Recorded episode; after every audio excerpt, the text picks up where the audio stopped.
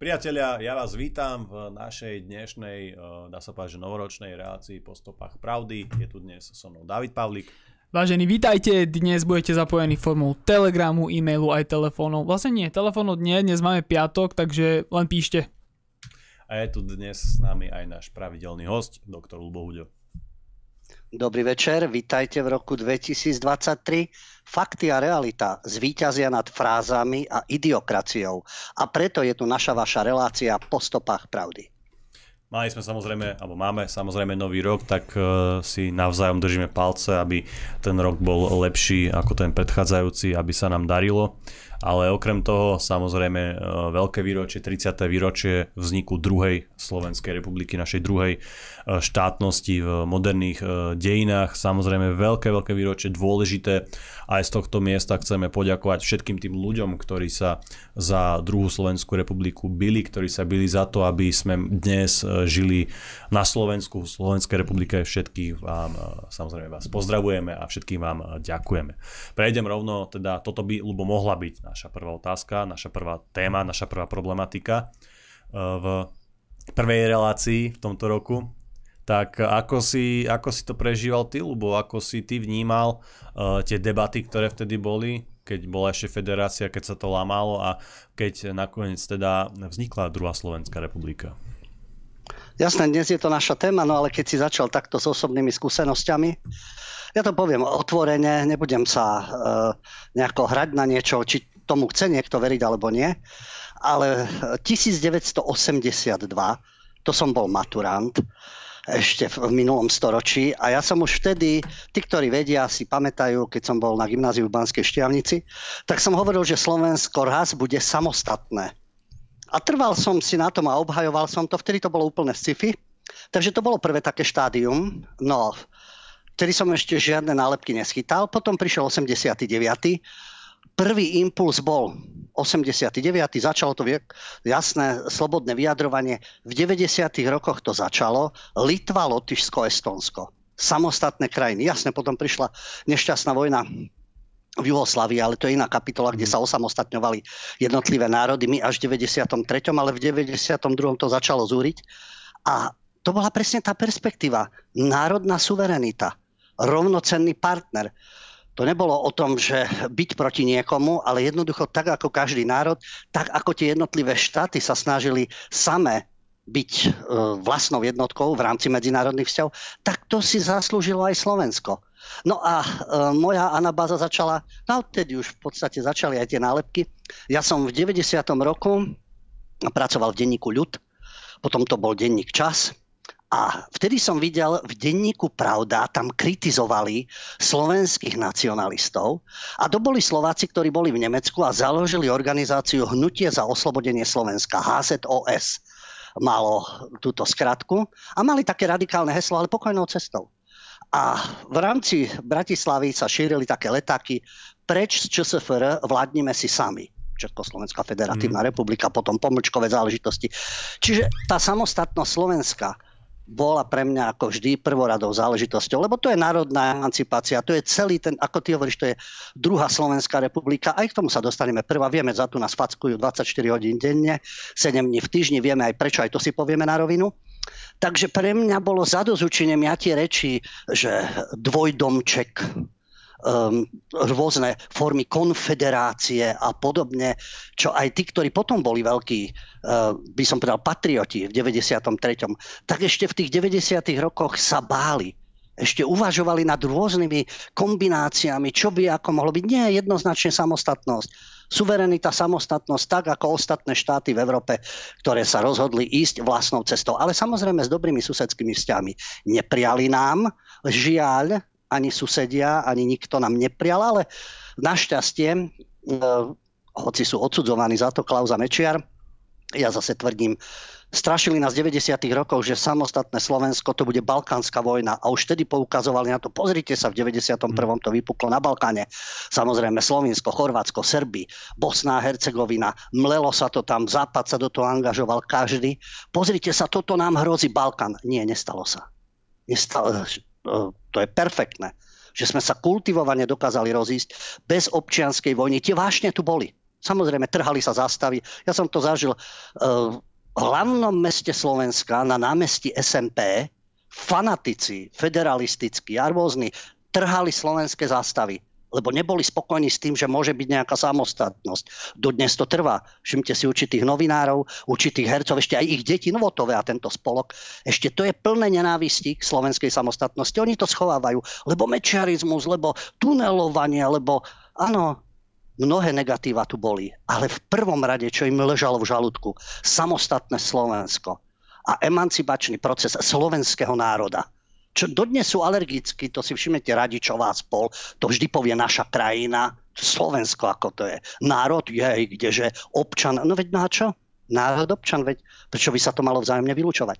Takže tieto procesy tu boli, toto pnutie tu bolo a napriek rôznym tým ja som ani nesprivatizoval nič, ani netuneloval, ani sa nenabalil na samostatnosti, ale myslím si, že tá myšlienka, tá idea, pozrite sa dodnes, to si potom v téme vysvetlíme, kto všetko bojuje za svoju samostatnosť terorom, násilím, občianskou vojnou, kampaňou, väzením, všetkým možným. A my sme tu, musím to otvorene povedať, my sme tu samostatnosť dostali a ešte dnes tu máme plno ľudí, ktorým to dodnes nevyhovuje. A napriek tomu prijímajú funkcie v rámci samostatného slovenského štátu. Dobre, to je možno taký tvoj komentár z toho osobného pohľadu. Neskôr sa e, v tej hlavnej téme, v tej hlavnej časti k tomu dostaneme z takého možno širšieho uhla pohľadu. E, čo ťa ešte okrem toho, Lubo, zaujalo? Aké témy? Skús dať nejaký komentár k tým aktuálnym veciam, ktoré sa dejú okolo nás. No v prvom rade v novom roku začneme aj optimisticky, pretože jasne tento rok nám začal ako začal.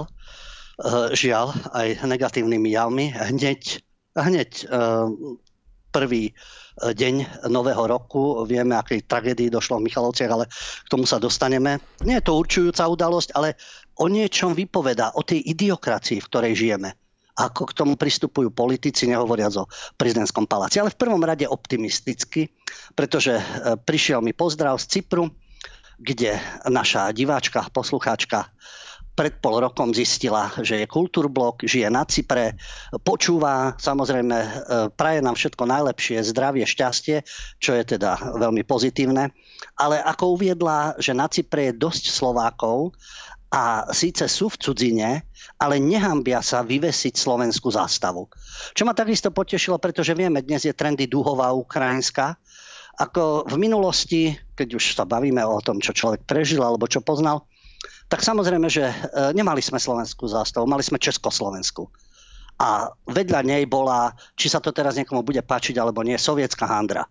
A tá bola pri všetkých príležitostiach, od ZDŠky až pri štátnych sviatkoch jednoducho vždy. Potom to prešlo, bola Československá, už je Slovenská, ale vedľa nej modrá handra. A teraz je modná EÚ, teda samozrejme dúhová, ukrajinská a podobne. No ale my sme na Slovensku, takže ako keď nejaká zástava, nech sa páči, nech sú zástavy. Ukrajinská nech je v Kieve.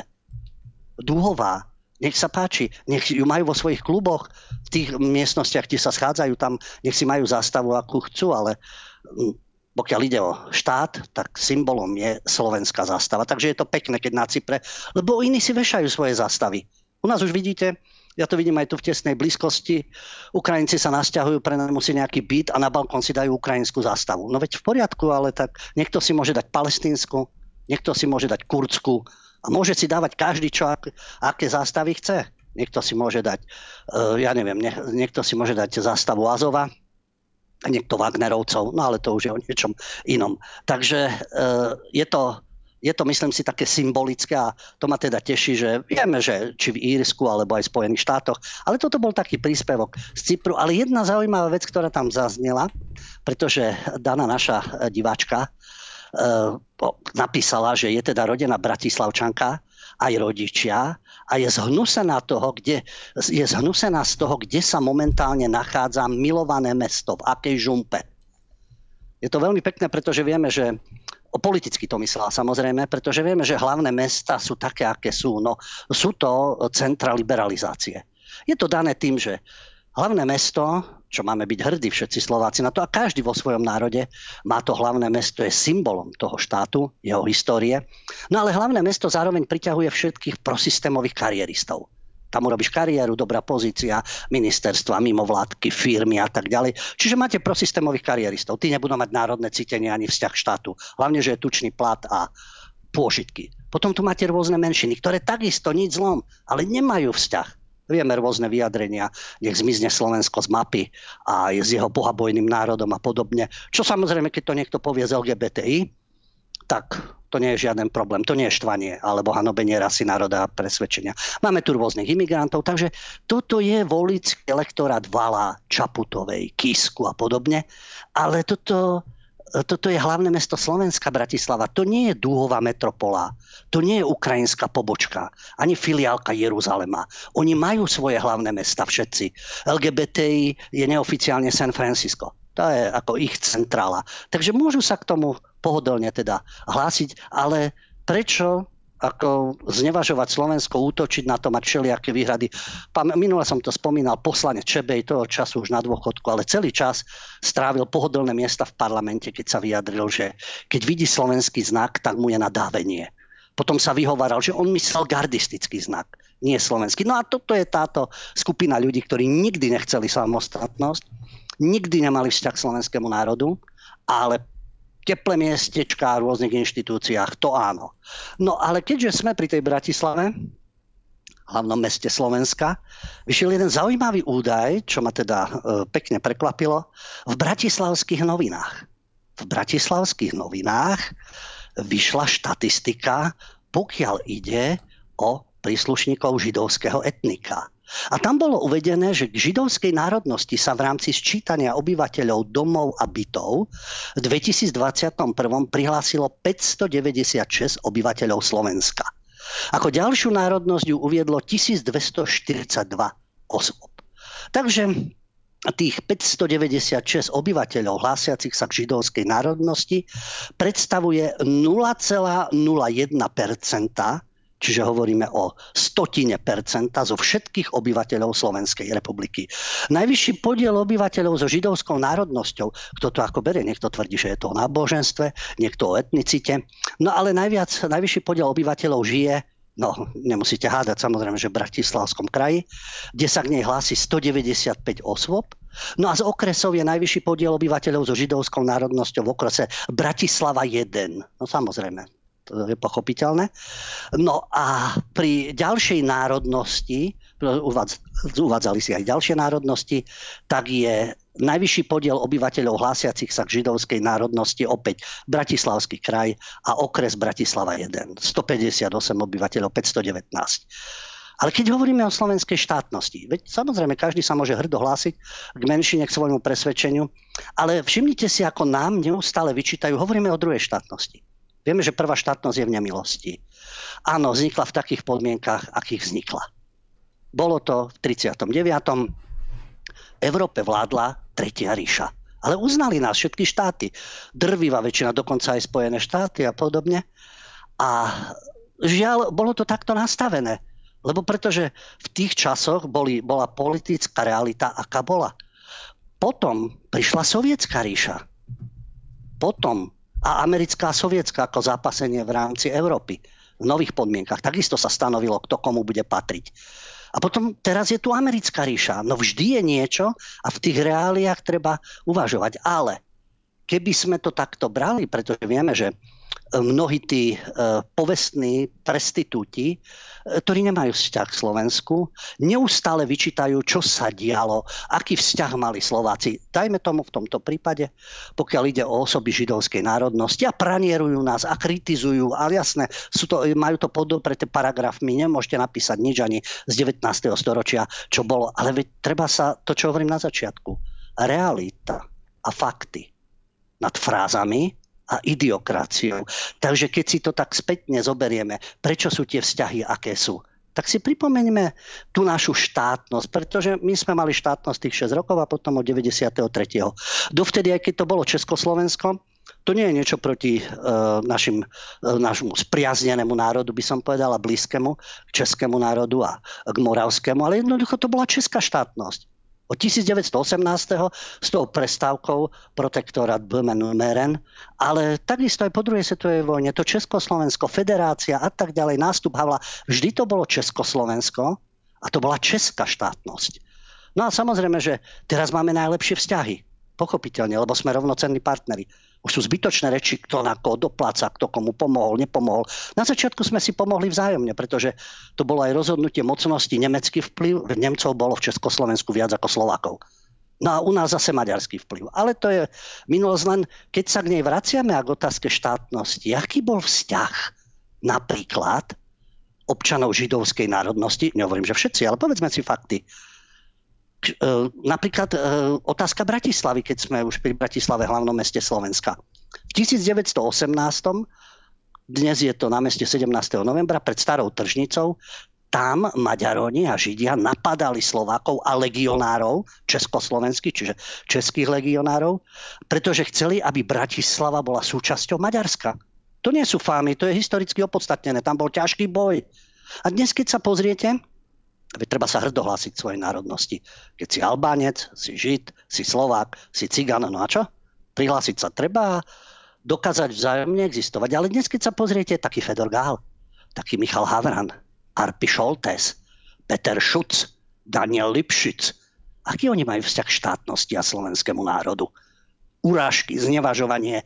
No tak potom potom to je vizitka toho, aký mali vždy vzťah. No a dnes, samozrejme, keď sa pozriete na určité printové médiá, k tomu sa dostaneme, a titulky, aká vlna nenávisti, nie že spochybňovania, až nenávisti, že vôbec Slovensko existuje a je samostatné. Žiaľ, no tak, tak to začal nový rok, ale to je tá naša hlavná téma. Ale čo je horšie, čo sa stalo, a to takisto vypoveda o niečom práve toho 1. januára, a to je vražda v Michalovciach, brutálna vražda, kde 18-ročný mladík z miestnej osady Angin Mlin, to znamená, že cigán, indoslovák a podobne, zo zišných dôvodov pri bankomate naháňal zdravotnú sestru a dopichal ju na smrť. Valentín H. z tamojšej cigánskej osady. Zámocka. Tam sa neustále zdôrazňovalo, nehovorme meno toho vraha, pretože si nezaslúži, aby sa hovorilo jeho meno. No tak toto je Valentín H., ten vrah, 18-ročný. 18-ročný vrah cigánskeho pôvodu, ktorý mal problém s alkoholom a pod vplyvom alkoholických nápojov sa aj agresívne správal. Pred touto vraždou konzumoval alkoholické nápoje. No a jeho, jeho obeťou bola Erika. Už predtým napadol inú osobu, ale tej sa podarilo schovať.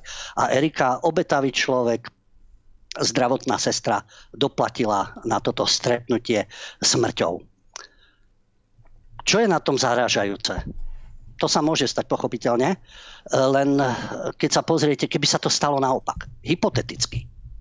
Obetavá zdravotná sestra rómskeho pôvodu, cigánskeho, dopichaná nejakým bielým asociálom. Lebo áno, narkomani, alkoholici, asociáli, paraziti, e, nebudeme sa tu hrať e, na nejaký falošný humanizmus, sú zastúpení v každom etniku. Niekde viac, niekde menej. Niekde veľmi výrazne a niekde podstatne menej. Ale to sa nesmie, lebo to je nekorektné. Od Ameriky až po Slovensko. Takže keby sa to stalo naopak, čo by sa dialo? Čo by sa dialo? To, že by sa burcovala cigánska osada, to, že by tu nabehli Polák z Europarlamentu alebo Ravas, ktorý sa teraz ozýva, bývalý splnomocnenec pre cigánsku otázku pri vláde, že by tu nabehli médiá všetky, obávam sa, že by tu dobehla aj Madame Čaput, ktorej ako po tomto, ako sa zachovala v tejto situácii, ja uh, ju nazývam, že to je bezcitné monštrum. Bezcitná matrona Čaput, pretože pri iných slzí, a tuto pošle nejaké slovíčka, dostaneme sa k tomu. A keby sa to stalo naopak, všetci by boli vinní. A teraz to neplatí, to je výnimka, to je z etnika, on robí hambu aj ostatnému, aj ostatným, tí, ktorí pracujú, no veď v poriadku. No ale potom to berme aj tak, strelec na Zámockej. Aká kampaň sa spustila? Všetci sú vinní. Všetky národné strany, Všetky strany, ktoré kritizujú imigráciu alebo kriminalitu menšín, všetci kresťania, lebo uznávajú tradičnú rodinu, stúpenci tradičnej rodiny, všetci boli zrazu vinní. Všetci za to mohli. Kolektívna vina, kto sa neklania dúhovej zástave LGBTI, má na to svoj názor alebo obhajuje tradičnú rodinu aj bez politickej príslušnosti. Môže za vraždenie na Zámodskej ulici. Aha. A teraz kto môže za to, za to vraždenie? Osada? Politici, ktorí ich brania, mimovládky, ktorí z nich robia nad občanov, novinári, ktorí zatajujú určité veci. Ako je to teraz? A to je práve to zarážajúce. Takže niektorá obeď je bezvýznamný občan a iné obete sú nadobčania. Čiže keď patrí obeď k menšine, je nad občan. Pretože toto, čo stvárala Čaputová Hegera, celé tie spolky, nehovoriac o kultúre a umení, veď vieme, kto je Pohoda Kaščak, okamžite zneužijú politickú situáciu. Desiatky koncertov a LGBTI sa necítia bezpečne. A ľudia v blízkosti cigánskych osad sa cítia bezpečne. Na územiach, kde je značný počet tejto marginalizovanej menšiny, sa cítia ľudia bezpečne. Ojedinelý prípad, veď minule takisto občan cigánskeho pôvodu ale oble, prezliekajúci sa za ženu transka napadol 17-ročné dievča, dopichal ho do chrbta. Našťastie prežilo. Zázrakom, myslím, že to bolo v Trenčine. Urobila sa z toho obrovská kauza? Kto za to môže? Všetci LGBTI? Všetci z danej menšiny? A tu je tichučko. Ma, toto to bezcitné monštrum Čaput, alebo táto matrona, sa v súvislosti s touto vraždou vyjadrila v stredu večer na sociálnej sieti. V stredu večer. To sa stalo v nedelu ale samozrejme, že ho museli najprv chytiť vo vlaku do Českej republiky, utekal, tam by sa stratil. Pozoruhodné je, že keď aj prišli do osady a našli e, tú vraženú zbraň, zakrvavené veci, no čo robila jeho rodina? Samozrejme, že to nie je pravda okamžite obránili, to je nevinný chlapec, nikdy by nič neurobil. Tí ostatní tam samozrejme kritizovali, ale tá, tá situácia, ktorá je, to nie je chyba väčšinovej spoločnosti. A keď sa zmôže táto bezsitná matrona na nejaké vyjadrenie na sociálnej sieti.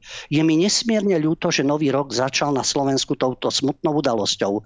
Prosím, buďme všímaví, keď niekto volá o pomoc. Ľahostajnosť zabíja, mnohí volajú o pomoc.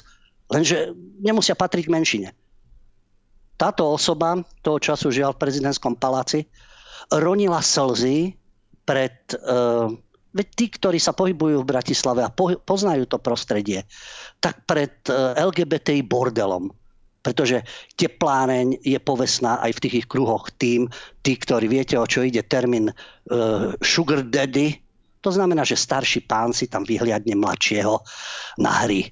Aj to sa tam deje, alebo nedialo, no dobre, tak keď sa to nedialo, jasné, že poprú všetko. Takže tam sa slzí, ale tu sa nepríde. Tu sa nevyjadri nejaké na sociálnej sieti nejaká veta, buďme všímaví, buďme všímaví, samozrejme, ku každému, kto volá o pomoc tí ľudia na tých, v tých oblastiach, kde je marginalizovaná skupina a terorizuje svoje okolie kriminalitou, násilím, um, čase dávok a tak ďalej, vo vlákoch, v autobusoch a tak, aj tí volajú o pomoc. Ale tých si nikto nevšíma. Tak buďme všímaví, bez, bezcitné monštrum Čaput, buďme všímaví aj k týmto ľuďom, pretože to nie je o rasizme, to je o tom, že aj iní majú strach a nemusia patriť k menšine. Ísť ráno o pol siedmej do bankomatu a čo má byť? Niektorí ako si myslím, že začali tam tárať, že čo robila takto skoro ráno pri bankomate. Veď to nebolo o tretej noci, aj keby. To sa máme báť chodiť po uliciach. Oni tvrdia LGBT, že sa boja, lebo sa po nich strieľa. A títo ľudia sa neboja. To 17-ročné dievča dopichané, teraz Erika ako obeď. A mnoho ďalších, o ktorých sa ani nepíše, alebo prejdú nejakým mlčaním a podobne. Tak potom pravidla pre všetkých. A samozrejme, že sa okamžite angažujú predstavitelia marginalizovanej menšiny. Keby si to aspoň priznali, že áno, ľutujeme, vyjadriem, mám sústrasť a tak ďalej. Tento bývalý splnomocnenec vlády pre cigánsku otázku Abel Ravas hovoril o tom, že nemožno porovnávať to, čo bolo na Zámockej, pretože to je v podstate pripravovaná vec. Toto nebola pripravovaná vec. Áno, no veď však feťák alebo alkoholik a s asociálnym cítením je časovaná bomba. Samozrejme, skôr či neskôr sa niečo môže stať. Nemusí zábiť, nie, stačí, že doboda alebo dobije a podobne, alebo terorizuje niekoho vo vlaku, ako minulé sprievodkyne a tých, ktorých tam cestovali a nedokážu si poradiť ani policajti. Takže toto je problém, tak sa netreba vyhovárať na menšiny a rasizmus, ale riešiť problém. To je práve tá idiokracia a tie frázy.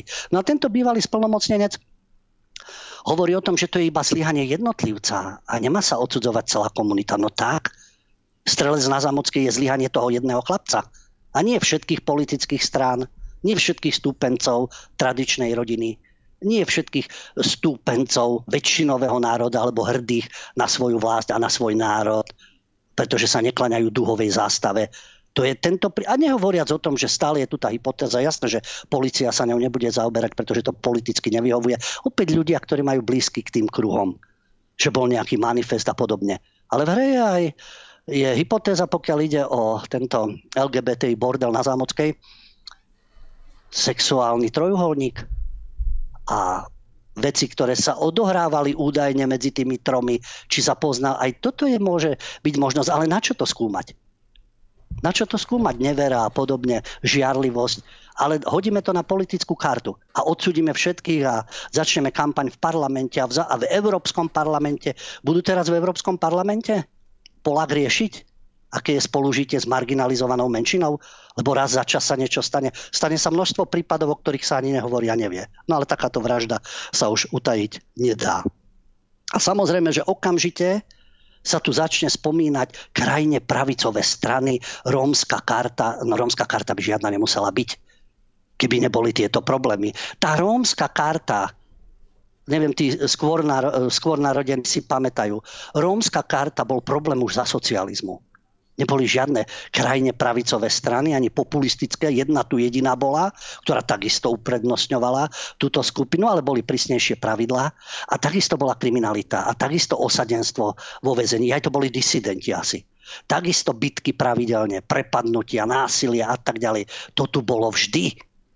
Bohužiaľ, treba to kultivovať ale nie vyhovárať sa. Pri tejto príležitosti som čakal, že budú cigánsky predstaviteľia, ich organizácie a tak ďalej takisto budú vyzývať a takisto sa budú ospravedlňovať a to, čo sa deje, keď e, je to v nejakom opačnom prípade. No ale u nás to končí tým, že na mieste, kde bola zavraždená Erika, budú horieť sviečky a tým toto skončí. Nebude kampaň, nebude, nebudú pochody. Naopak, rýchlo sa na to zabudne. Takže toto nie je šťastný začiatok roka, ale vypoveda o tom, v akej spoločnosti žijeme a aká demagogia sa tu šíri namiesto skutočného riešenia problémov. Lubo, dáme si teraz e, prestávku. Po prestávke prejdeme aspoň teda e, v rýchlosti na naše e, pravidelné rubriky, ktoré budú pravidelne samozrejme aj počas nového roka v roku 2023 a potom sa budeme snažiť prejsť na hlavnú tému. Priatelia, ja vás tam späť po prestávke v našej relácii po stopách pravdy. Akurát sa s Ľubom aj s Davidom bavíme o tom, že asi by bolo vhodné, keby sme sa my nejakým spôsobom pokúsili zachytiť eh, výpovede, spomienky tých hlavných aktérov vzniku druhej Slovenskej republiky, ale aj tých bežných ľudí, tých bežných pamätníkov, ktorí majú nejaké spomienky, ako to vnímali, ako si spomínajú na tú atmosféru a tak ďalej, pretože uh, sú to vzácne okamy, ktoré treba zachytiť, treba to všetko zdokumentovať a myslím si, že toto bude ďalší ten projekt, do ktorého sa Kultúrblok pustí. Samozrejme, Nebude to hneď, nebude to o týždeň, nebude to ani o mesiac, ale postupne sa to budeme snažiť e, nejakým spôsobom spracovať, pretože tá druhá slovenská štátnosť naozaj nie je samozrejmosť. To, že máme samostatné Slovensko, samozrejme tá suverenita je ovplyvňovaná tými e, geopolitickými faktormi, to bola aj predtým počas Prvej Slovenskej republiky, ale aj tak e, je to veľmi dôležitá vec a je nutnosť, aby sme to my tí obyčajní bežní príslušníci Slovenskej republiky e, vnímali takto, že je to dôležitá vec a bránili. Bránili, čelili tým výzvam spoločne. Dobre, lebo ja ti vraciam slovo. Poďme na tie naše tradičné rubriky. Takže ešte v rámci tých našich rubrík Libioti Eh, ako niečo úplne zaražajúce. Ja som neveril vlastným očiam, ale ako všetko je možné v idiokracii. V denníku N, keď bol titulok Lucia Molnár Satinská, snívalo sa mi, že Julo cestoval za Zelenským, aby sa dohodli, ako treba ísť na Rusov. Tak ako to... Julo Satinský, známy to humorista, satirik, komik, zomrel pred 20 rokmi. Vtedy jeho dcera Lucia mala 16 rokov. Teraz v rámci rozhovoru táto Lucia Molnár Satinská, ktorá pracuje v jazykovednom ústave Ľudovita Štúra, tam blúzni o svojich snoch. Ale veď nech sa jej sníva, čo chce. Ale že Julo ako otec cestoval za Zelenským, aby sa dohodli, ako treba ísť na Rusov, to už opäť kolektívna vina, čiže všetci Rusi či sú to Wagnerovci, Prigošin, alebo sú to Rusi, ktorí odmietajú vojnu, alebo Rusi, ktorí dezertujú, alebo Rusi, ktorí majú na to iný názor a tak ďalej. Ako treba ísť na Rusov? Ja si neviem predstaviť, že by niekto si dovolil, dajme tomu tiež nejakého známeho človeka, syn po nejakých rokoch alebo dcera, by povedala, že snívalo sa mi, že môj otec sa stretol s predstaviteľmi Hamasu, aby sa dohodli, ako ísť na Židov. To by bolo ako rasizmus, niečo nepriateľné. Alebo naopak snívalo sa mi, že sa môj otec, e, Julo alebo ktokoľvek iný, stretol s Putinom, aby sa dohodli, ako treba ísť na Ukrajincov. Ako tento, tento, táto patologická nenávisť, toto stavanie sa za bojovníkov proti Rusom a to povie jazykovedkynia, ktorá sníva o tom, ako ísť na Rusov, ako ísť na Rusov, čo treba ich pozabíjať, vyhľadiť alebo zničiť ich krajinu, nahnať ich do mora a podobne keď sa to hovorí v súvislosti s Izraelom, tak je to antisemitizmus a je to niečo nepriateľné. A tuto Rusi každý deň, ako vyriešiť Rusov. No tak na tej vojne majú mnohý podiel. Samozrejme z každej strany, aj z východu, aj zo západu, aj zo severu a všetci zúčastnení na tej vojne. A môžeme sa do nekonečna baviť, prečo to vzniklo, ale takýto stupidný titulok a takéto stupidné blúznenie o snoch, tak to je libiotizmus najvyššieho stupňa. No a potom ďalší, Najlepšie je, keď o vlastenectve hovoria lokaji. Pretože vlastenec je vtedy, keď e, si nájde ten správny otvor a do neho sa strka. V tomto prípade americký. Prečo? Žiaľ Bohu, že som taký vulgárny, ale uh, viedlo ma k tomu vyjadrenie uh, Káčera, nie Donalda Káčera, ale to je momentálne teda Rastislav Káčer, súčasný minister zahraničných vecí v odvolanej vláde Eduarda Egera. Aký slovník používa e, táto osoba?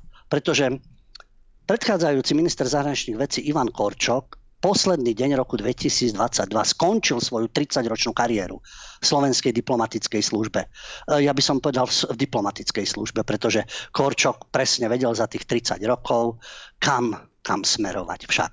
No a hovoril o tom, ako mu bolo cťou slúžiť Slovenskej republike a že bol súčasťou teda slovenskej diplomatickej služby od vzniku Slovenska, samozrejme pekne, no ale určujúci bol vstup do EÚ, do NATO, predsedníctvo v Rade EÚ, až po dnešok, keď máme jasnú na hodnotách postavenú a preto proslovenskú zahraničnú politiku. Na hodnotách postavenú a proslovenská je vtedy, keď sa kláňate Bruselu a Washingtonu. A to robil celý čas Korčoka v hlbokom predklone. No ale potom je tu tento nový minister, Rastislav Káčer, takisto diplomat, osoba z Globseku, takisto verný lokaj americkej ambasády. A ten sa zase vyjadril, a teraz prichádza ten slovník, v súvislosti s Korčokom, lebo toho teda ospevoval, Keďže ho poznám a viem, že vlastenectvo nie je pre neho sezónny kabat, a pozrite, akí vlastenci, Korčok a Káčer, ktorý podľa potreby prevracia, a tu by som mohol napísať celý zoznam tých cynických hoviat, to píše minister zahraničných vecí. A čo sa čudujeme, veď vidíme eh, Matovič a spol, čo sú to za pacienti. Takže minister zahraničných vecí píše o cynických hovedách, Takže keď, keby mohol napísať celý ten zoznam cynických hoviat a slaboduchých chudákov, ktorí to robia presne naopak, čiže tí, čo sa nekláňajú Amerike, tak sú cynické hoveda a slaboduchy. Slaboduchy, hlupáci, nadherný slovník, to je skutočne úroveň diplomata. A ešte keď to povie podržtaška, ritoles, ináč to neviem nazvať, lokaj a americká rohoška. A nazve Ivana Korčoka robotníkom svojej vlasti. Robotník nie v žiadnom prípade, pracoval na niečom, ale možno na vlastnej kariére a vlast neviem, čo je pre ňoho. Čo pre ňoho znamená vlast. No to robil kariéru v slovenskej diplomatickej službe. To je podobne ako Kukan. Keby bolo Československo, tak je v Československej. Keď bola Sovietská ríša, je v Sovietskej. Keď bola Tretia ríša, tak je v Tretej. A pod, alebo Štvrtej, to je jedno. No a podľa Kačera, také prekvapenie však, osobitne ocenil ako udalosť číslo 1 tohto roku schválenie zmluvy o obrannej spolupráci s USA. Spojené štáty sa predsa brania po celom svete. Na stovkách základní po celom svete brania demokraciu, slušnosť a mier. To je pochopiteľné, lebo vieme, že Čína a Rusko to sú najväčší katani, pretože Američania majú čistú minulosť a úctyhodnú. No, záver čo teda si e, tento, táto osoba už v odvolanej vláde ešte pôsobí ako šéf diplomacie, keď hovorí o tom, že do šíkov tých, čo za najvyšší prejav vlastenectva považujú lásku k brinzovým haluškám, bačovským tradíciám, čo je len na brinzových haluškách a na minulosti bačov a podobne. Veď to nie je len o tom, že sa k tomu hlásite. Nehlásia sa k svojej identite. Albánci, Arabi, Cigáni a tak ďalej. Každý sa hlási k svojej identite, k svojim tradíciám, k svojej kuchyni, k svojim predstaviteľom a tak ďalej. Čo je na tom zle? A na tom to nestojí len vlast. A on to takto teda zneváži, lebo toto je podľa neho vlastenectvo. A ešte obdiv k pevnej skorumpovanej ruke Vladimíra Putina, No, pevné skorumpované ruky sedeli vždy aj v Bielom dome, v Pentagone a v euroinštitúciách a nadnárodných korporáciách, ktorým sa tento Rastislav Káčer strka tam, kam má. Spomína Viktora Orbána, sa to koho ešte iného by spomenul však. Harašili kidy o americkej okupácii, hovorím, americké základne, to, je ako, to nie je okupácia. A Nemecko, to nie je okupovaná krajina, to je svojprávna, suverénna krajina. Len akurát odpočúvame Merkelovu, bude robiť, čo jej povieme a ostatní budú robiť takisto. A koho on obdivuje je Ivan a Jaro, teraz už máme aj Naďa, Ivan Korčok a Jaro Naď, pretože im patrí vďaka za to, že sa nepoľakali a našej vláde a väčšine parlamentu, že obstáli civilizačný test. Keď ste s Američanmi za dobre, to je civilizačný test. Keď ste ich prísluhovač, ich piata kolona, ich lokaj a nemusíte byť druhej strany. Veď tí, čo boli včera sovietsky, to sú dnes káčerovci americkí, tak oni si hovoria vlastenci.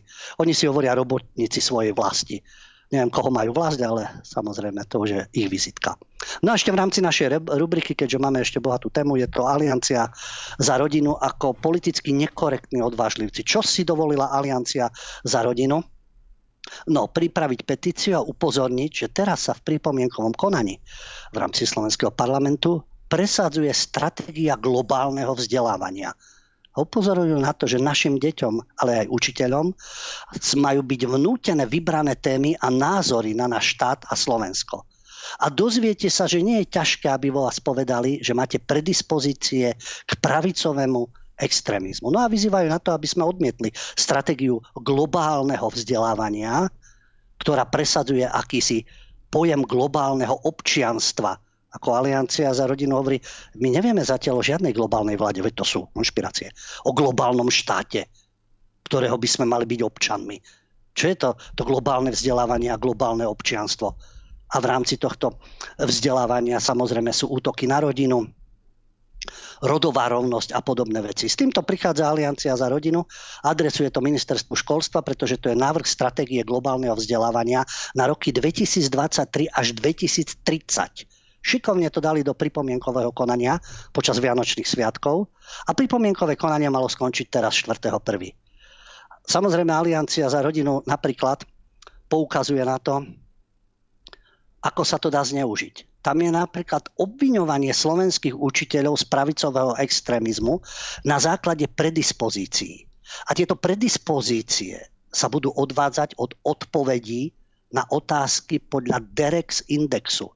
Derex index tzv. predispozície k pravicovému extrémizmu napríklad odvodzuje, že ste pravicový extrémista a máte k tomu sklony, podľa toho, akú dôveru máte k Európskemu parlamentu, k OSN, alebo či nejasne odpoviete na otázku o homosexuálnom životnom štýle. Toto chcú hustiť do našich detí. Takže to nie je vôbec idiokracia, žiaden globalizmus. Toto sa pripravuje až do roku 2030, takéto vymývanie mozgov. No a Aliancia za rodinu na to upozornila, takže to sú politicky nekorektní odvážlivci. Dobre, lebo prejdeme teda na našu hlavnú tému, ešte kým máme čas. Je už 3 takže ideš na to. 30 rokov samostatnosti Slovenska, samozrejme. Samostatnosť, štátnosť, ja som to hovoril na úvod. Chorváti, Slovinci, Bosna a Hercegovina, vojna. Vojna, aby mohli byť samostatní a mali vlastný štát. Palestínčania, Kurdi, povstania, permanentný boj. Íri, Baskovia, Albánci v Kosove, teror. Bojujú terorom. Katalánci, protesty a väzenie. A my kultivovanie. Vlastná štátnosť, bez krvi prelievania, hoci hovorím, boli tam tie hrozby. Dokonca aj teraz v tejto situácii z Donbasu na začiatku, keď ešte nebolo toto krvi prelievania, nebolo tak vybičované antiteroristickou operáciou zo strany Ukrajiny a teraz špeciálnou vojenskou operáciou zo strany Ruska, tak z Donbasu sa ozývali hlasy. Tak urobme to tak ako v Československu. Donbas a Ukrajina. A keby to urobili podľa toho vzoru, Ukrajina by sa vyhlásila za neutrálnu nemusela by byť žiadna vojna. No, je zaujímavé, že národná hrdosť u nás nie, ale v prípade Ukrajiny je podporovaná médiami. Samostatnosť, nezávislosť, suverenita. A u nás, e, mňa čo najviac zarazilo, hneď teda e, v posledný e, tohtoročný, minuloročný deň, pozerám vyložené noviny v obchodoch, denník SME, celý víkend, čiže na tento víkend Silvester a Nový rok. Slovenská zástava a tam veľký titulok. Rozpačité výročie. Kam sa Slovensko posunulo za 30 rokov samostatnosti? A už to máte podsúvané. Prečo rozpačité výročie? Čo kam sa posunulo? A už máte toto okydávanie, s, to, s ktorým sa doteraz nevyrovnali. Tí, ktorí dnes píšu, a vtedy možno boli pubertiaci, alebo mali ešte menej rokov, ale približne v tom veku, krmení aj doma určitý. To je paradoxné. Tak Slovakom sa vyčíta nacionalizmus nejaký, snaha o samostatnosť, ale tí, ktorí to kritizujú, majú obdiv doma k iným historickým obdobiam. Dostaneme sa k tomu ako šéf-redaktorka SME, prečo píše takéto veci. Majú obdiv k iným štátom, etnickým napríklad, zrodeným z vojny v 48 zrodeným z okupácie cudzích území a majú vzťah k tomuto a majú to svoje cítenie v sebe. Tuto za hranicami takisto zastaviť cítenie. Ale voči Slovensku nie. Takže tieto naše médiá, ktoré spustili, uh, skonštatovali aj časť pravdy, to je ten spomínaný denník ZME, keď to prebrali aj v českých médiách, že Československo rozdelili najprimitívnejšie nacionálne vášne, tak tie zúria všade kade tie nacionálne vášne, ale niekde vyhovujú, niekde nie, pretože albánske nacionálne vášne sú v, po, v poriadku, však to vieme. Ukrajinské nacionálne vášne sú v poriadku. Teraz už aj kurdské nacionálne vášne sú v poriadku, lebo sa hodia do Sýrie. Predtým Američania zásobovali Turkov inštruktormi a zbraňami, aby likvidovali Kurdov na svojom území. Teraz sú spojenci. To, to sú tie hodnoty, samozrejme. Takže sme, keď konštatuje, že išlo vraj o vypočítavosť a nacionálne vášne. Aj Litva, Lotyšsko, Estonsko boli nacionálne vášne a vypočítavosť. Ja nie, lebo to sa rozpadal sovietský zväz, to je v poriadku. Tak keď oni, tak aj my. A po rozdelení spoločného štátu sú si Česi a Slováci bližší. No aspoň jeden rozumný argument, ktorý skonštatovali v denníku SME. No a podľa denníka Pravda si Slováci svoju štátnosť nevážia. To je pravda, áno taký etnomasochizmus, aký panuje na Slovensku, myslím, že taký národ nenájdeme, ale žiaľ, že to tak je. Ale e, vieme prečo. Kto je v médiách, kto je v politike, kto je v vzdelávacom systéme a podobne. Takže e, takisto tu boli vždy určité problémy a vyriešili sa. Vyriešili sa a s čím sa teda prichádza, keď už sa útočí a znevažuje tak samozrejme spomínaná titulka denníka SME. A napriek tomu sa používa ekonomický faktor. To okamžite, aby otravili ľudí. Česká republika, Česi nás prevalcovali a lepšie to nebude. Sme. Sme o 30 rokoch Slovenska. Nádherný titulok však. Viac im rastú platy aj HDP, tak teraz čo? Ako teraz uh, máme sa zastaviť a žobrať o federáciu a podobne pretože Slovensko za tých 30 rokov od rozdelenia zaostáva ekonomicky za silnejším Českom. No a čo, to je fakt. Občas teda tá slovenská ekonomika zaostáva za Českou v tých makroekonomických ukazovateľov, má samozrejme nižší rast HDP, vyššiu nezamestnanosť, vyšší verejný dlh, priraste platov a tak ďalej. Infláciu máme lepšiu, teda dokážeme byť mierne lepší, ale ekonom, aspoň, že to pripustili, že niektorí ekonomovia tvrdia, že ekonomiky oboch krajín sa nedajú úplne férovo porovnávať, pretože oba štáty mali rozdielnu pozíciu v 93. Česko, ako hovorí aj Vladimír Balaš, ekonom Slovenskej akadémie vied, Česko bolo priemyselne vyspelejšie po stáročia hoci sme ho dobiehali, nedá sa to stihnúť ani za tri dekády samostatnosti. Ale toto zo seba vyprodukuje samozrejme sme, aby vyvolávalo, vyvolávalo komplex. Ale tak pre zaujímavosť, keď sme pri ekonomickom faktore. Pre chudobu odchádzali Íry do zahraničia, Gréci, Taliani, Spojených štátoch, v iných štátoch a tak ďalej. A sú hrdí na to, že sú Íry. Sú hrdí na to, že sú Gréci sú hrdí na to, že sú Taliani. Minulé som videl jeden zaujímavý dokument, už som ho spomínal, ale teraz sa to hodí, o Kapverských ostrovoch. Chudoba. Kapverské ostrovy, jasne, keď sa idete rekreovať, si užívate. Ale samotní Kapverďania majú, sú na tom ekonomicky biedne a idú do zahraničia. A bola tam jedna kapverďanka, ktorá odišla pre chudobu, asi by sa mala zblázniť, že Kapverdy nie sú na úrovni západného sveta, ale redaktori sme asi s tým nemajú problém, tí majú iné platy. A táto Kapverdianka bola v Holandsku. Mala dobrý plat, dobrú ekonomickú úroveň. A čo myslíte, mala by byť hrdá Holandianka, nie? Nie, ona povedala, že je hrdá Kapverdianka a vždy bude. Odišla z chudoby, odišla zo svojho rodného kraja, ktorý bol, aký bol. V Holandsku sa jej darí, ale je hrdá Kapverdianka. To mozočky v SME nikdy nepochopia prestitúti. Oni budú hovoriť, ale v Česku sú lepšie, sú lepšie výsledky. No na druhej strane, aj v tých médiách hlavného prúdu zaznie aj niečo rozumné, keď skonštatujú, že na Slovensku sa zarába viac ako v Grécku, Maďarsko je na chvoste Európskej únie. Áno, my máme vyššie mzdy ako v Maďarsku, v Polsku, ale nižšie ako v Česku a v Rakúsku. Európsky štatistický úrad totiž zverejnil rebríček miest v Únii a publikoval ich na konci decembra 2022 pokiaľ ide o Slovensko, tam je ročný plat vlastne vychádza na 16 160 eur. Kto ako samozrejme. V Polsku je to 14 tisíc, v Maďarsku je to 12 tisíc.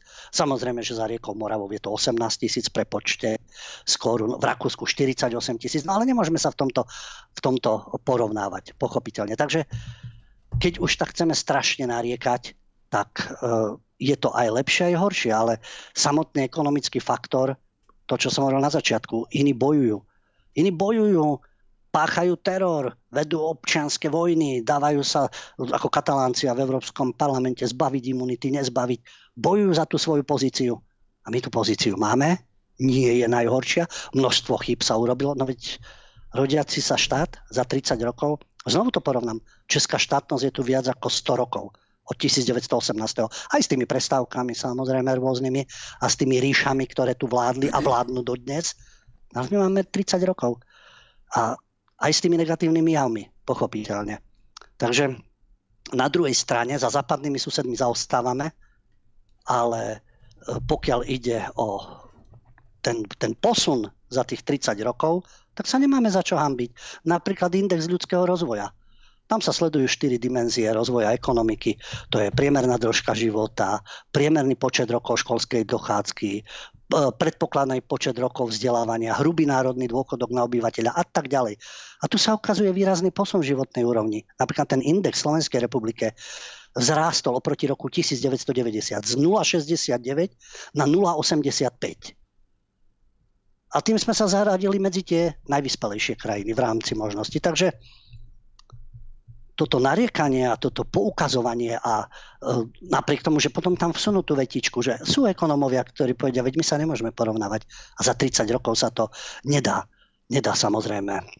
No ale potom je tu štvanie, ktoré, a tuto je vidieť pôvod, že prečo tí ľudia tak píšu až tu. Beata Balogová, šéf-redaktorka SME. To je čistý liberálny fašizmus, neoliberálna propaganda, ktorá sa zaoberala kartou musíte nejakou kartou sa, rómska karta, čiže cigánska, maďarská, aby sa zvyšovalo to napätie a na vine je vždy väčšinový národ. No a ona tam spomína teda, samozrejme, keď treba tú samostatnosť Slovenska, treba nejako okydať, tak spomína, že v tých, počas tých novembrových demonstrácií v 89 aj etnickí Maďari plakali od dojatia, že bude sloboda, zmiznú hranice a podobne. A veď tak to je prirodzene, samozrejme. Ide o to, aby sme spolupracovali a neustále riešili určité problémy, napríklad aj z minulosti. A tu nám šéf-redaktorka Sme Balogová vytiahne taký silný argument, ktorý naruší maďarsko-slovenské vzťahy, pretože ona píše o tom, ako má trpkú spomienku na Jara z lučeneckého sídliska, ktorý jej chcel rozšľapnúť škrečka, lebo so sestrou hovorili po maďarsky. No tak ako e,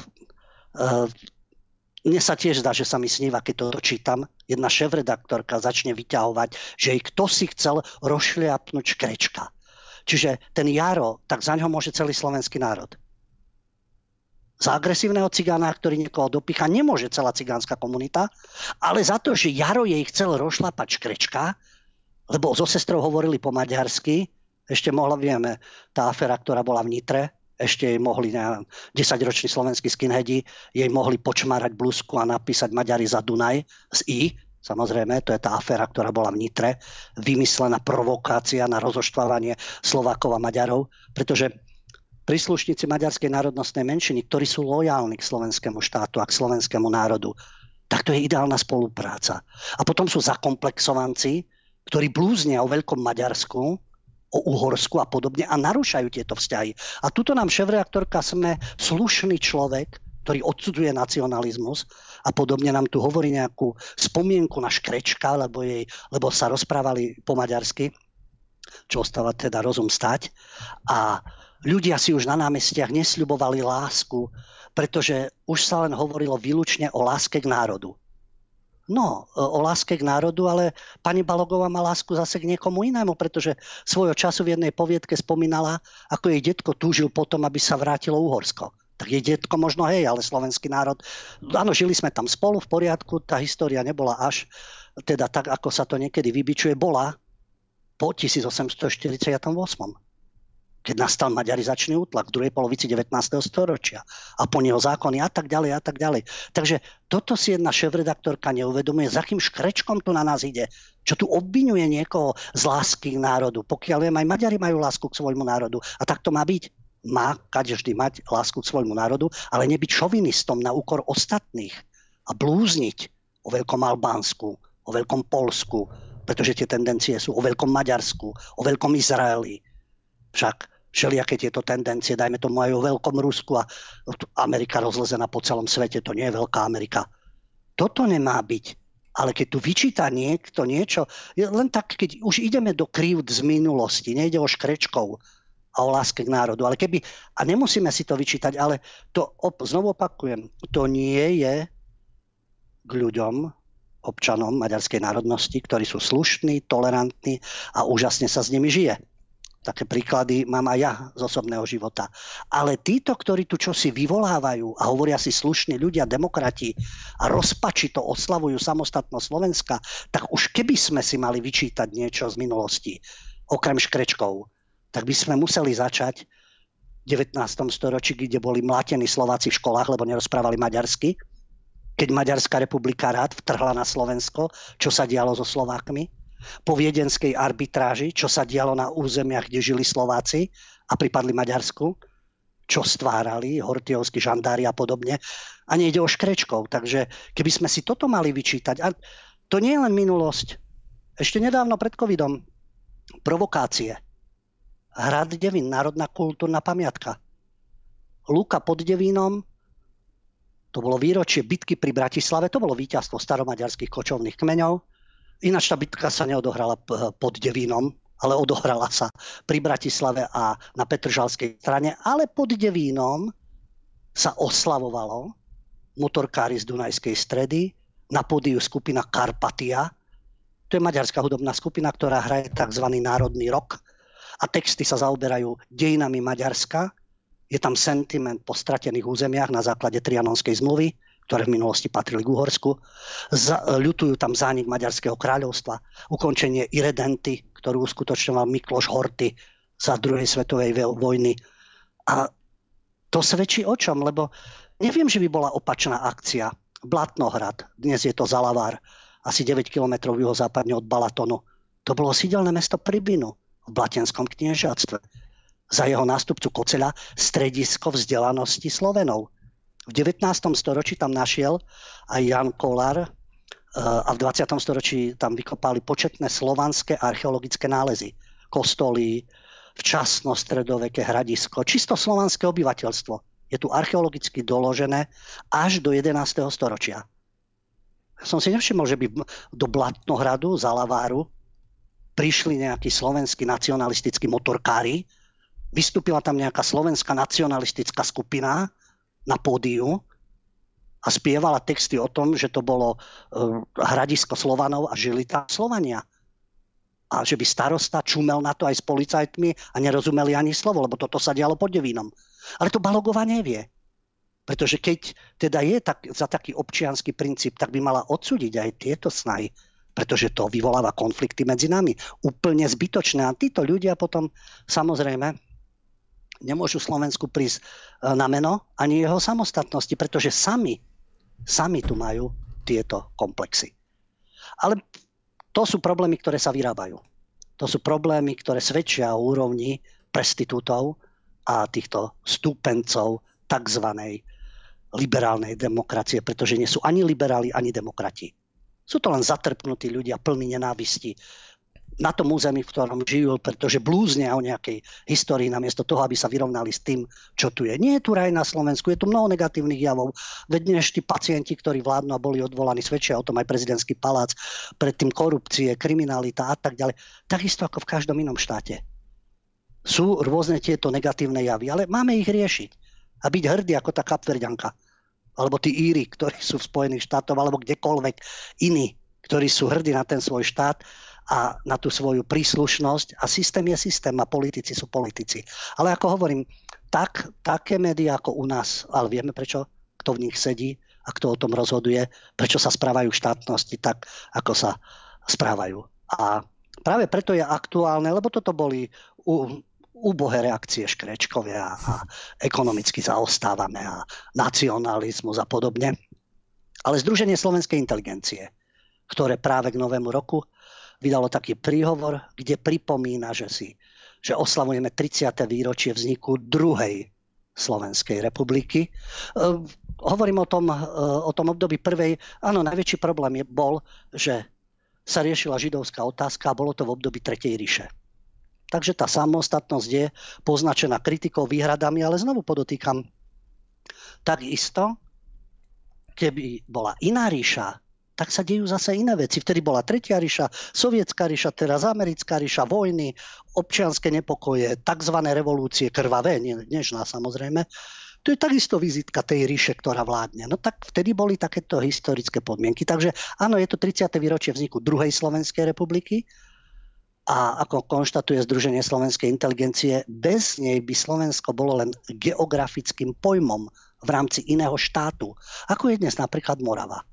Ak máme svoj štát a vystupujeme pred svetom ako politický subjekt uznaným medzinárodným spoločenstvom, nesieme zaň zodpovednosť.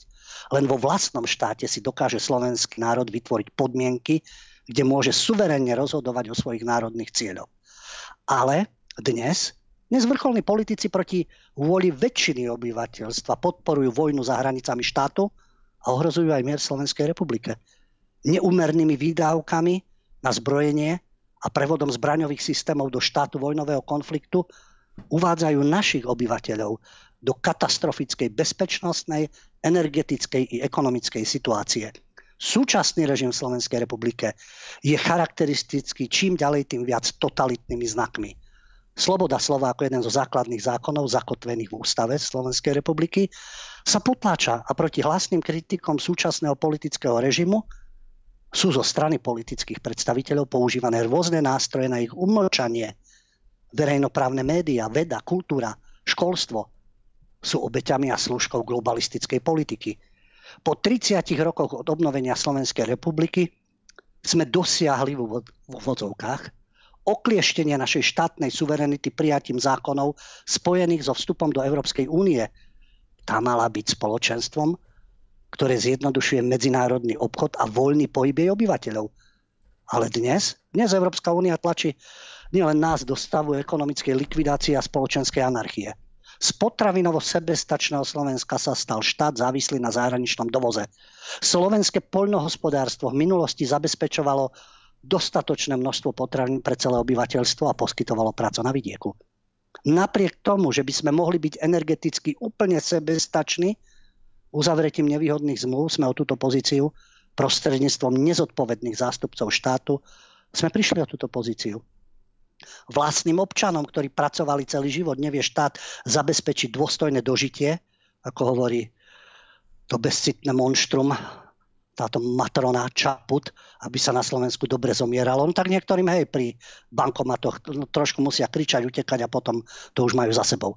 Ale stačí poslať na sociálnej sieti odkaz, aby sme neboli ľahostajní. A inde budeme roniť Celzia, zúčastňovať sa na pochodoch.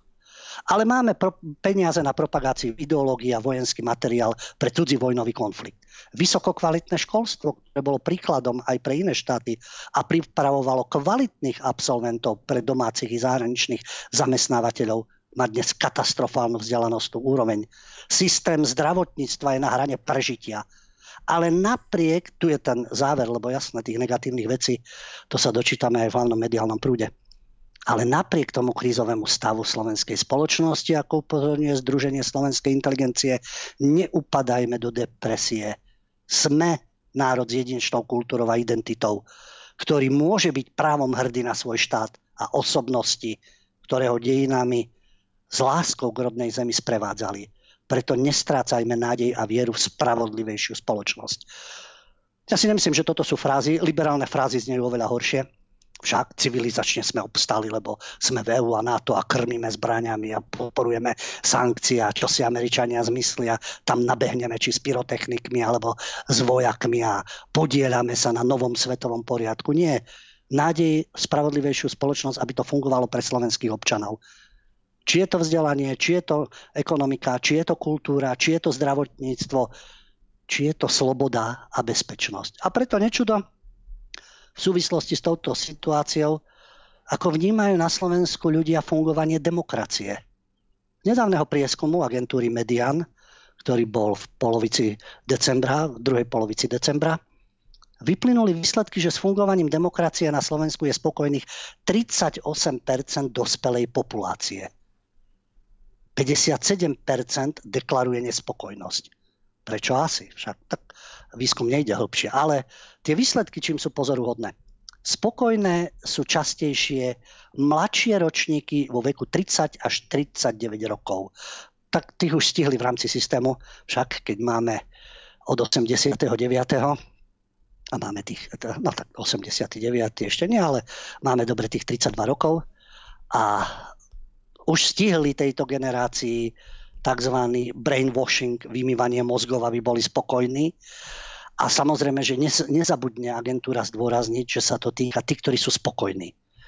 To sú ľudia s vysokoškolským vzdelaním.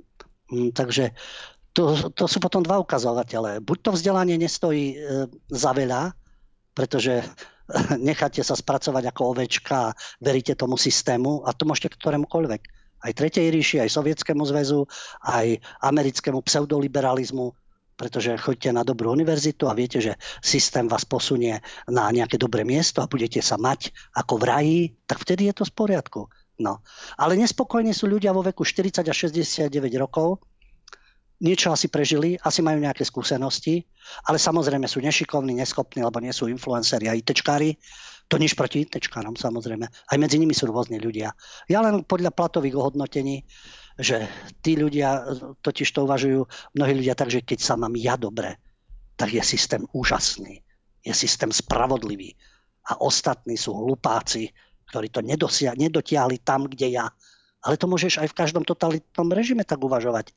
Ja som sa dostal na dobrú pozíciu, ja mám dobré zamestnanie, ja mám si z čoho užívať, no a tí ostatní, čo má tam po nich však. To je záležitosť niekoho iného. A samozrejme, to znevažia že to sú ľudia so stredoškolským vzdelaním, ako keby. Na vysoké školy chodia dnes už rôzni ľudia. Veď tá úroveň vzdelania je taká, aká je. Nie všetci, aj medzi nimi sú šikovní, talentovaní a sú aj veľmi pochybnej úrovne a niektorí naši politici však, ktorí diplomové práce a neviem aké práce šikovne vyštudovali a na základe toho napísali svoje práce. No a predstavte si, že v tej skupine tých, čo neocenujú tento úžasný systém liberálnej degenerácie, sú aj živnostníci a pracujúci dôchodcovia. Lebo samozrejme, že všetci tí sú možno mentálne nejako zaostali, lebo tí najšikovnejší sú v mimovládkach a sú e, na pozíciách, ktoré súvisia s vládou, ktoré súvisia s prosperujúcimi korporáciami alebo s prezidentským palácom. Prieskum ukázal, že 52% obyvateľov Slovenskej republiky považuje súčasný režim na Slovensku za, demo, e, za demokratický. No, e, polovica. Takže tam nejaký problém bude opäť, že častejšie ide o mladšie ročníky 18-39 rokov, čiže už spracované, spra, spracované v štýle e, iných organizácií, ktoré boli aj v totalitných režimoch. A naopak 42% respondentov považuje súčasný režim na Slovensku za nedemokratický. A ide o ľudí vo veku 40 a 69 rokov. Prečo asi? No, tí starší predsa len vedia porovnať oba systémy. A vedia, o akej manipulácii to bolo, o akej slobode to je. No a tí, ktorí nechcú ísť do hĺbky súčasného systému, darmo majú politológiu, darmo majú sociológiu, darmo majú žurnalistiku. Sú len lokaji systému, tak ako káčer asi tak, ako potrebujú. No a zo základných ľudských práv a slobôd je pre obyvateľov Slovenska podľa prieskumu najdôležitejšie právo na život, osobnú slobodu, no nesmiete ísť ráno o pol do bankomatu, osobnú slobodu, slobodu myslenia, svedomia, náboženského vyznania, viery alebo slobodu pohybu slobodu viery, lebo teraz každý, kto je za tradičnú rodinu a nebodaj nie je ateista, nie je v LGBTI alebo nie je moslim a tak ďalej, no tak je najväčší zločinec v e, súčasnosti aj minulosti, samozrejme. A najdôležitejšími základnými politickými právami sú pre Slovákov zase sloboda prejavu, jeden názor sa však uplatňuje v médiách, na školách, v diskusiách, takže sloboda prejavu ako vyšita. Prečo asi potom ľudia, ktorí poznali minulý režim, majú pochybnosti, lebo sa to k tomu blíži. Zatiaľ, čo mladšie ročníky to nepoznali, tak sú presvedčení, že sloboda prejavu je, keď si prečítam denní gen, prečítam si New York Times, tí, ktorí sledujú, BBC, prečítam si aktuality SK, pozriem si RTVS, najobjektívnejšiu stanicu, ČT24, to je sloboda prejavu a všade to isté. Všade to isté do bodky, absolútne. Takže sloboda prejavu asi takto. Právo na informácie, no informácie len z hlavného mediálneho prúdu, všetci ostatní sú konšpirátori samozrejme. Slobodná voľba zástupcov, to je pekné, lenže keď máte spracovaný DAV, Čaputovce, Valovce a podobne a tí ostatní sú pasívni, zorganizovaná masa libiotov, liberálnych užitočných idiotov príde a odvolí a vládne a právo zhromažďovať sa. No tak zhromažďovať sa áno, ale nie dezolati. Samozrejme. Covidioti môžu, tí s rúškami a so všetkým možným, ale tí ostatní, ktorí majú na to iný názor, to sú dezolati a treba ich dávať do táborov. Tak sa vyjadrovali slušní ľudia v diskusiách. Takže toto je 30 rokov Slovenska, ale myslím si, že napriek tým negatívnym aj pozitívnym javom je platné to, čo skonštatovalo Združenie slovenskej inteligencie máme jedinečnú kultúru, máme jedinečnú identitu, môžeme byť hrdí na svoj štát a máme veru spravodlivejšiu spoločnosť. Dobre priatelia, v ďalšej časti dáme samozrejme priestor aj vám, vašim otázkam. David dá zatiaľ medzi tým nejakú prestávku. Dobre priatelia, ja vás vítam späť po prestávke, táto časť je venovaná vám a vašim otázkam. David, prečítaj aspoň pár, nejaké dve, tri otázky, či už z mailu alebo z telegramu. Poďme k vašim otázkam, začnem mailom. Dobrý večer, každý rok, sa, každý rok keď sa pýtajú mesežníkov a bútorovcov Leška, aby sa vyjadrili k vzniku republiky, tak stále omielajú jedno a to isté, že nebolo referendum. Podľa prieskumov bola väčšina ľudí proti rozbitiu. Včera bola na RTVS relácia Hydroka, bol tam aj Leško a úplne prvá téma, ktorú rozoberali bolo, že sa nekonalo referendum. Prečo stále vyťahujú tu referendum? No pretože to je jediný argument. Aj iným veciam sa ne, neudiali referenda. A keď sa udiali, neprišiel dostatočný počet ľudí. Niekedy im to vyhovuje, že je referendum neúspešné, aj to najnovšie, čo bude, to, bude, to im bude vyhovovať, že bude neúspešné. A ja dúfam, že nebude, ale keby bolo neúspešné, no tak by plesali samozrejme, takže pozor, môžeme mať výhrady, ako boli položené otázky, že po tomto referende musí byť ešte ďalšie a podobne, ale treba ukázať tú spoločenskú silu, áno, stojíme o referendum. Takže toto referendum ich trápi, ale k iným otázkam referendum eh, ich referenda netrápia alebo tlieskajú tomu, ak nepríde dostatočný počet ľudí. Tie nálady boli také, aké boli. Môžeme sa teraz hypoteticky dohadovať, že kto, ktorý tábor by vyhral alebo nevyhral, alebo ako by to dopadlo. Pozrime sa na výsledok. Ten výsledok je pozitívny. Máme rovnocenné vzťahy. Aj tí ľudia, ktorí vtedy pochybovali dnes, samozrejme okrem týchto štváčov, Bútorova, Bútora, tam čo od nich chceme? Veď som povedal, že oni majú vzťah k inej vlasti. Toto nie je pre nich vlast. Oni nemajú k tomuto vzťah. Oni majú vzťah k iným metropolám, nie k Bratislave, tak ako ty v tým 1918. A Leško? Leško bol komunista, potom bol Gorbačovec a teraz je najväčší demokrat. Pracoval pre to bezcitné monštrum Matronu Čaput, ktorá si vyberá obete, nad ktorými slzia, ktorým pošle odkaz. No a stále má ten mediálny priestor a to je zaujímavé, že týmto bojovníkom za demokraciu a kritikom predchádzajúceho režimu, hovorím o podstatnenou kritikou v mnohých prípadoch, ale niekedy odvádzanie pozornosti od súčasných problémov, neprekáža minulosť Lešková. To je zaujímavé, pretože s nimi spieva unisono tieto ich liberálne songy piesne, aby som to preložil. Takže vtedy je to v poriadku. Takže čo od nich chcete? Jasné, že sa budú oháňať referendum ničím iným. Ale výsledok je taký, aký je. Ten čas už nevrátime. Poďme na ešte jeden mail. Dobrý večer, prajem. Ja si myslím, že tie vraždy LGBT boli nafingované, aby sa presadil istambulský dohovor. Bojujme proti tomu. A ešte som zvedavý, koľko ľudí sa zúčastní na referende. Ďakujem, Boh vás žehnaj v novom roku a ja som zvedavý, koľko či sa vyburcuje verejnosť, lebo vidíte, polovica národa nie je spokojná, viac ako polovica národa. A e, prísť k volebnej urne je asi veľký problém, ale urobia to médiá, samozrejme tú medvediu službu. To je to, že právo rozhodnúť sa, slobodné voľby, ale predtým sa masíruje. Masíruje sa médiami, komu patria médiá, kto je v tých médiách, na aké politické sily sú napojené, ku komu majú blízko a takto masírujú verejnosť. Plus teda vysokoškolský systém, alebo už 18 ročný na strednej škole, ktorí môžu ísť voliť. A takto spracovávajú ľudí ísť, neísť, ako sa rozhodnúť a podobne. Takže ja som zvedavý, ako to dopadne. E, to je jedno, ako to dopadne. Ten historický vývoj sa nedá zastaviť. A e, či má niekto optimistické vízie alebo pesimistické. A pokiaľ ide... E, čo bolo to prvé? Toto bolo referendum. Ja, ja tie vraždy a, a tu je princíp, pristupujme k obetiam rovnako a nezneužívajme politicky. To je zaujímavé, že keď vraždia príslušníci menšín, tak vtedy je to politické zneužívanie. Keď to niekto začne spomínať, dávať do súvislosti, povie, aký je systém bezradný, ako sa ľudia boja, tak to je politické zneužívanie. A keď je obeťou niekto, keď je z väčšinového národa alebo spoločnosti, ale keď je niekto z menšiny, tak vtedy nedochádza k politickému zneužívaniu. Vtedy sa nepochoduje, vtedy sa nenarieká, vtedy sa nedávajú vence, vtedy nie sú plamenné výzvy. V parlamente sa nepríjmajú zákony, nerobí sa e, cirkus v Európskom parlamente a prichádza niekto s rôznymi vyjadreniami, či sú adekvátne alebo nie.